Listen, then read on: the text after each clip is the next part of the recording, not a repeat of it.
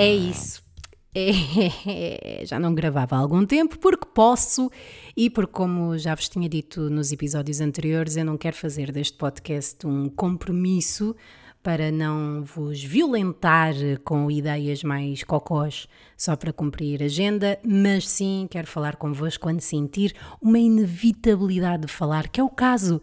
Maltita, até o que é que está na merda? Aqui a bicha. Porquê é que estou na. Epá, vocês sabem aqueles dias em que acordam Espera, parece o início de um stand-up mau. Vocês sabem, não, mas vocês sabem aqueles dias quando acordam, olham para o telefone, epá, o som está esquisito. Alho, ui, caraças. Olham para o telefone e enquanto estavam a dormir já houve merda. E acordam já com alta pressão de merda em cima de vocês, tipo, ei, a caganda dia de merda que eu vou ter.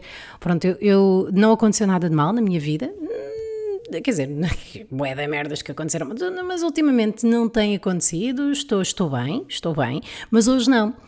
Hoje tenho tido essa sensação ao longo de todos os segundos porque, porque a vida me está a correr demasiado bem. Eu sei que não é isto que a malta quer ouvir, estou tão bem que estou na merda, eu sei que é esquisito, mas há vários motivos para isso. Uh, já passo ao, verdadeiro tema deste episódio.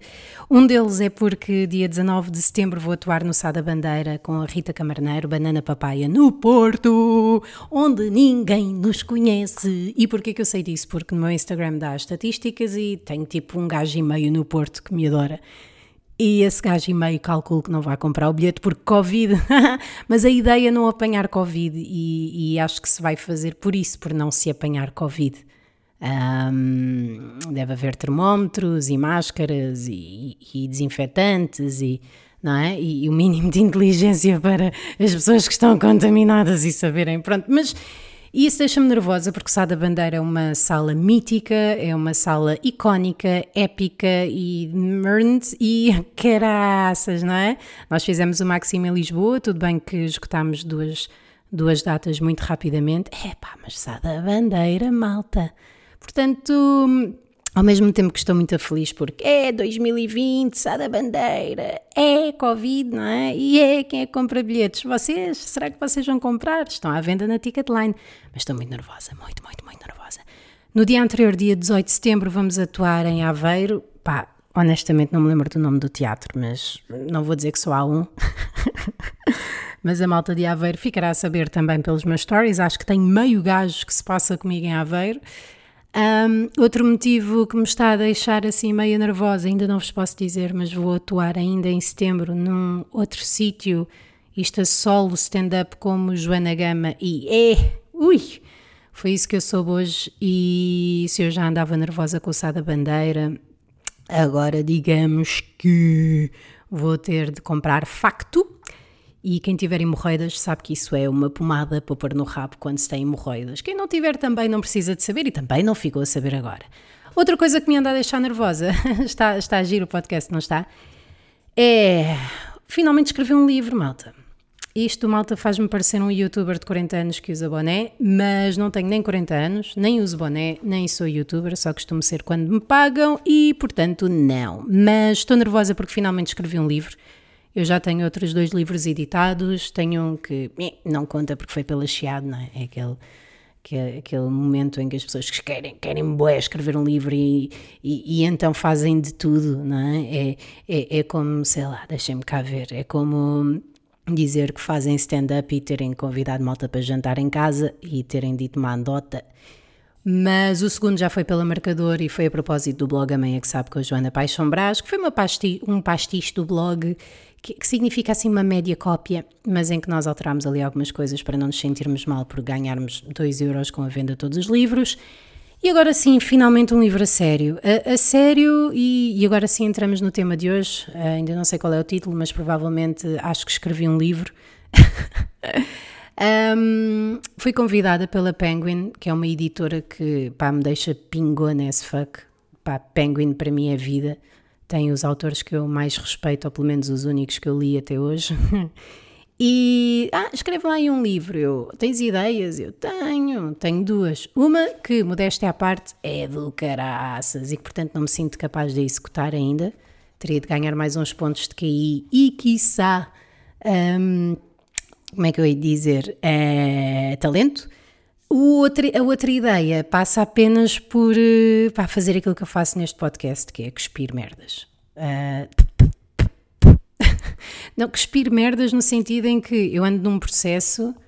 Uh, quem já tenha ouvido os, os, episódios anteriores e esteja a ouvir este, fique ciente que tem um problema, mas eu ando num processo de tentar legitimar a minha individualidade, encontrar o meu processo artístico e não sei o quê, ou seja, pensar que lá porque eu não sou tão intelectual como os outros, lá porque eu não me sinto tão inteligente, lá porque eu não sou tão engraçada, não quer dizer que aquilo que eu diga não seja divertido ou proveitoso ou digno de ser visto ou ouvido ou lido. Ah, estou nervosa, nota-se pela respiração. Ah, e então, o que é que eu fiz neste livro? Eu quis dividir o livro entre três partes: o início, o meio e o fim sendo que essas três partes são referentes não só à, própria estrutura do livro, não é? Porque há um princípio do livro, há um meio e há um fim, mas principalmente referentes uh, cronologicamente à vida de todos nós, da minha em particular, não fosse eu a Joana, não estaria a falar só sobre mim, que é isso que se passa muito na minha vida artística, não é tudo sobre mim, já que não foi nunca na minha infância, se calhar pode ser agora. Uh, então é o início da vida, no geral, uh, o início, o meio da vida e o fim da vida. E propus-me a fazer associações livres, uh, em pequenas crónicas, dentro de, de, cada uma destas secções. Se a gata me cancela a gravação, eu juro que vais voltar para o sítio de onde eu te resgatei. Viram? Viram como é que se parece uma boa pessoa e ameaçadora ao mesmo tempo? Deixei bem claro que fui buscar a minha gata um gatil e ao mesmo tempo disse que ia lá deixar novo. Foi o que me fizeram. Disseram que me iam pôr no ramalhão, mas nunca me puseram no ramalhão, que acho que é um colégio feminino interno, não sei se ainda é. Mas se eu já tenho os meus lives de fufa, uh, se eu andasse no ramalhão, acho que ficaria com toda a certeza. Bom, e isto associações livres, isto é, eu quando comecei a escrever o início da vida, Uh, comecei por escrever sobre sexo, porque é aquilo que, que me remete. Uh, o início da vida para mim é sexo, depois do sexo, deixa-me ver aqui o índice. Ah, ah, porque isto é um índice, tenho um livro com um índice. Tenho o princípio, não é? Depois sexo, depois passo do sexo para pilas, de pilas para strip masculino, strip masculino para bebés, malta, é assim que funciona a minha cabeça. Bebés para mamas, depois de mamas para pornografia, uh, enfim, depois tenho o meio da vida que começa na virgindade. Um, que no meu caso, por acaso, não sei se foi ali bem a meio ou mais no princípio, mas pronto, para não chocar uh, familiares, pus ali a meio um, x-ato, comprimidos, buço, período, selfies, bissexualidade, minha cabeça é uma merda, cigarros e depois o fim da vida, tristeza, morte, Irene. Perder um filho, velhice, suicídio socialmente aceitável, viver. Pronto. Uh, acho que está bem patente neste livro a minha incompetência para sair de mim própria para já e de escrever ficção. Uh, também está patente uma vontade enorme que eu tenho de pá, que alguém me cale pá, façam-me só calar a minha cabeça. Eu quero parar de pensar, quero parar de. Não digo de sentir, porque tenho, desde que deixei de, de ser, de estar deprimida, que sentir até, até tem coisas fixe. E, aliás, até estou a ver a, aquela série na HBO, A Brave New World, baseada no Admirável Mundo Novo do Aldous Huxley. E realmente sentir é fixe, é, é engraçado. Um, e, mas este livro, pá, costuma parir para caraças, porque lá está, uh, ando aqui dividida neste desafio entre achar que não sou ninguém para escrever um livro, uh, não sou, pá, aquilo que eu costumo dizer a meio deste podcast, eu não sou nada, não tenho nada para vos dizer, é pá, não tenho, na prática não tenho. Uh, mas estou a fazer este exercício de perder o medo, de ter medo de, de ser com medo, e isso faz com que eu vá fazer uma data de merdas que, se calhar, à luz daqui a 50 anos, alguém usará para, sei lá, para fazer roupa, não é? Porque acho que no futuro. Porquê que eu estou a dizer isto? Não sei, epá, não sei porque convidaram-me. Uh, e eu tinha coisas para, para que queria dizer. Vou-vos ler uma parte, pode ser? Pode. Oh, também não precisam de estar assim tão entusiasmados. Vou ler a parte do sexo, que é logo a primeira que é mesmo para vender. Tem até lá uma foto da, da minha vulva ao microscópio, quem, quem estiver interessado está lá. Então vá, vou, vou ler um bocadinho, está bem, está bem. Assim que tive, ideia, que tive a ideia para este livro, imaginei que o princípio fosse o sexo. Dizem ser o verbo, mas nem tenho paciência para elaborar muito relativamente a isso. Está na Bíblia lá o que é, mas ouviu numa música dos The Weasel, pronto. Este tema enche-me de medo. Talvez por ser algo que ainda está cheio de tabus, talvez por saber que pessoas que julgam conhecer-me irão ler este livro, ou talvez por eu própria ainda não ter chegado a conclusões, se é que alguma vez se chega. Estive a comer uma pastilha, isto não está ali, mas fiquei ainda com a dicção ainda mais assim. Chamar ao sexo, chamar sexo ao início da vida pode ser frio, mas acho que é factual. O que quer que seja para cada uma das pessoas envolvidas, é isso que se chama. Nem toda a gente nasce por amor, há quem nasça por acidente, ou por culpa, ou por pressão. No meu caso, foi-me dito que não fui planeada, mas muito desejada. Os meus pais divorciaram-se por volta dos meus seis anos e apenas um tomou a liberdade de me contar histórias sem que fizesse perguntas. E olha, eu mudar de página. Sei que talvez tenha havido amor em tempos, mas o que será o amor? Não me inclino para a reação química como o Rick da série animada Rick and Morty, mas tendo a sentir que o amor é o que precisarmos que seja e até onde acreditarmos que possa ir. Seja como for, há sexo ou ausência dele, mas estando ainda assim sempre presente. O sexo gera vida, ou pode gerar. Que bom livro este, hein? Começar com uma verdade a Lilica nessas. Fazer sexo pode gerar vida, mas as palavras pesam muito. Eu estou a tentar explicar o que sei. Isto podia ser uma parte meu aqui, mas não é do livro. Fiz sexo muitas vezes, não falando das muitas vezes como sendo algo que se possa medir e ser comparado, mas sim comparando ao que possa ser chamado amor. Em grande parte da minha vida até agora o sexo tem sido sexo e o que o sexo tem sido para mim é uma espécie de dano colateral para obter aquilo que eu preciso, quase que uma prostituição emocional. Já fui casada também. O sexo, inclusivamente, já foi uma atividade necessária ou até uma espécie de confirmação de afastamento, uma, uma dança de despedida cuja música se baixa ao mínimo quando acaba, para se continuar a sobreviver. Dano colateral.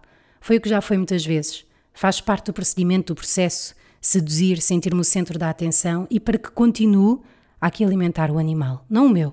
Eu sempre julguei ou senti que a minha libido não era chamada para o caso. Como se não precisasse de sexo, mas fossem as outras pessoas a precisar e eu tivesse que dar. Puf.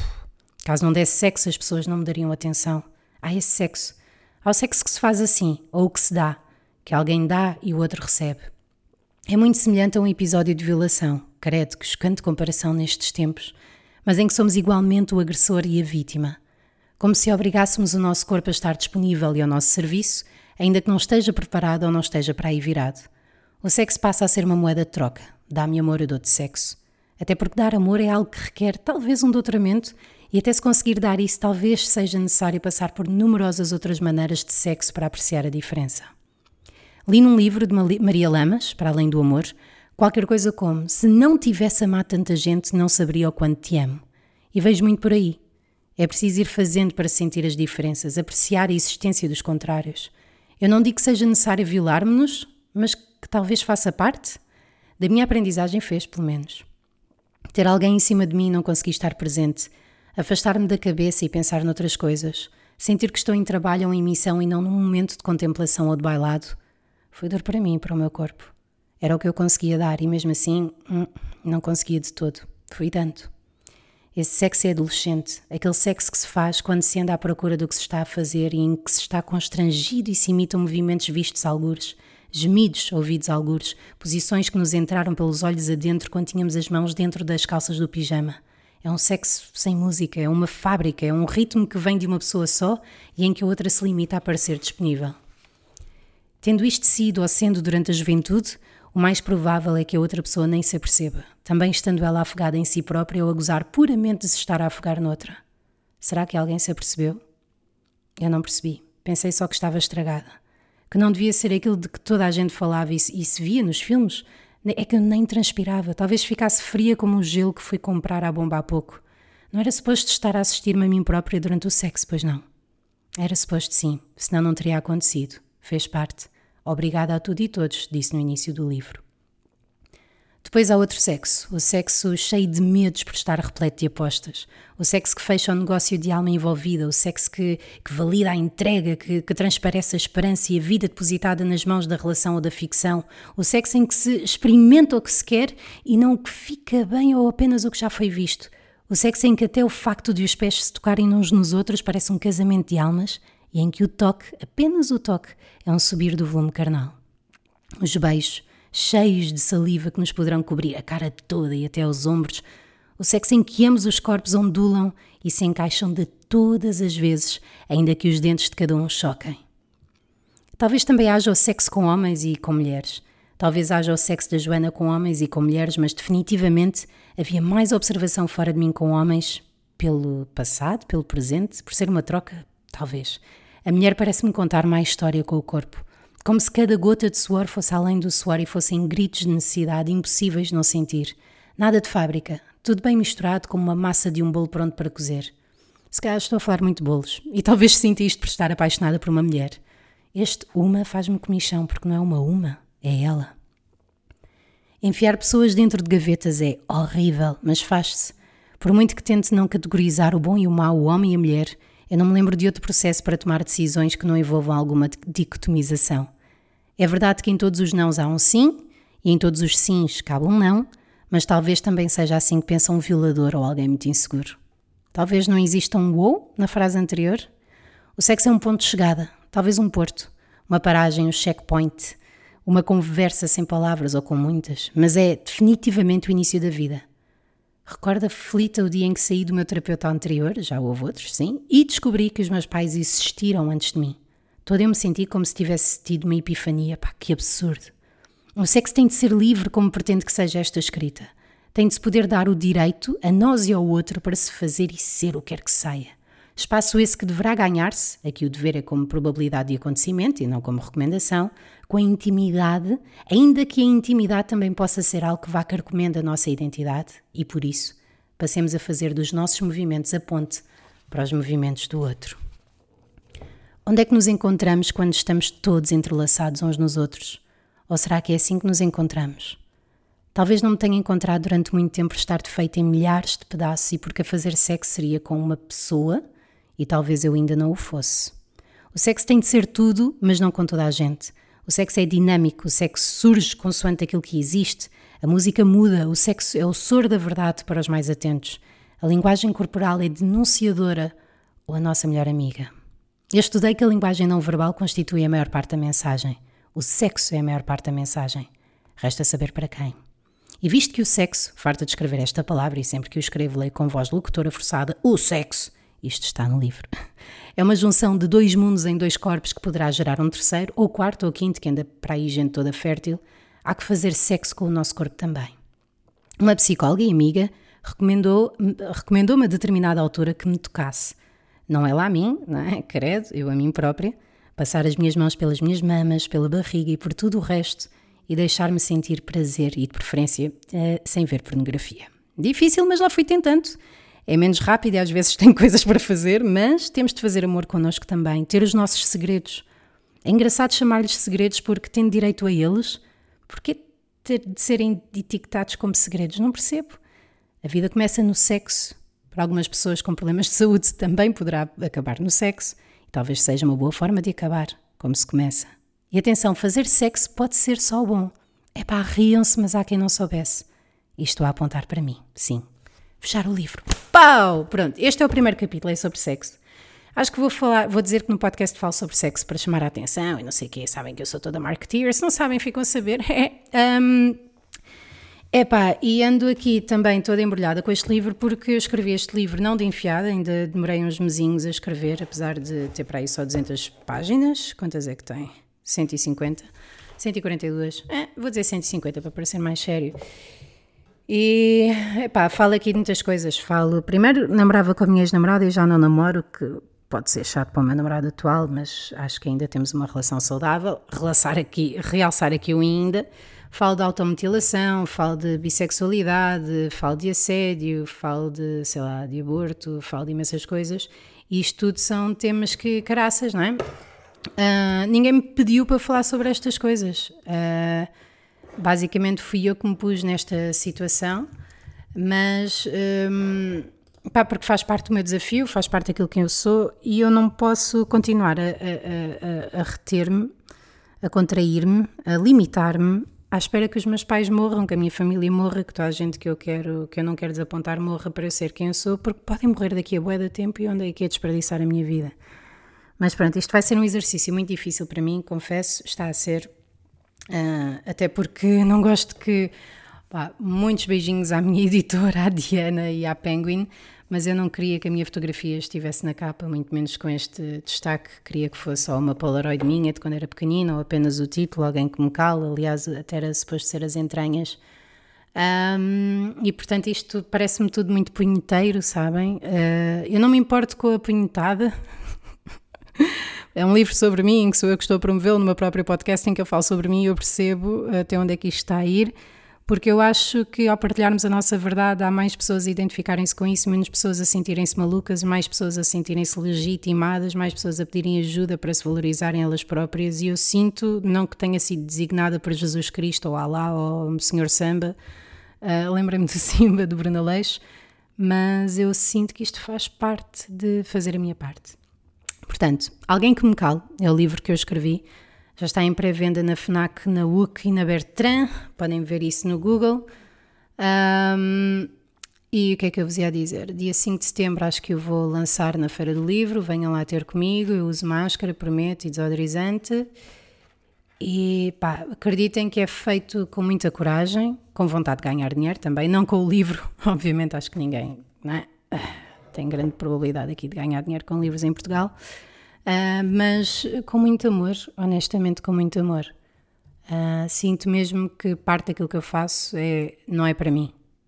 Uau, como assim? Uh, e portanto, queria, queria falar sobre isto neste episódio, que estou cheio de medo por causa disto, por causa do Sá da Bandeira, dia 19 de setembro, no Sá, de, pois, Banana Papaya, uh, dia 18 em Aveiro. Esse por acaso não tenho tanto medo, na boa. Uh, e depois mais uma atuação que vos falarei em breve e que ei, eu vou estar a cagar fininho até lá. Até lá! Este episódio vai ser um bocadinho mais curto, porque, pá, porque sim, não vale a pena estar aqui a, a, esticar só para fazer 40 minutos para ficar tudo bonitinho e porque o meu CD já baixou um bocadinho, mas pá, faz parte de mim e não queria deixar de vos contar e de, de vos ler uma parte. E é isso. Espero que tenham gostado. Mandem-me e-mails Porquê que pararam de enviar e-mails? É porque eu não respondo, mas eu leio na mesma. psicoterapiapodcast.gmail.com P-S-Y-C-H-O terapiapodcast.gmail.com um, e vemo-nos por aí, pode ser? Sim, é pá, ando mesmo ansiosa, juro-vos. Epá, andava num 60, hoje passei para um 90. Yeah. nem sei o que é que vos hei dizer. Olha, este barulho que estão a ouvir se eu passar com mão, as mãos nas pernas, tipo tique de nervos.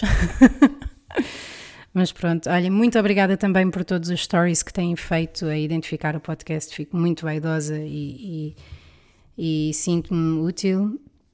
E é isso, continuamos a, a ver-nos por aí nas redes, pode ser? Ou, ou, então ao vivo, já sabem. Beijinhos, ai, estou cheia de medo. Isto fez algum sentido este podcast? Eu espero que sim. Beijinhos. Bye,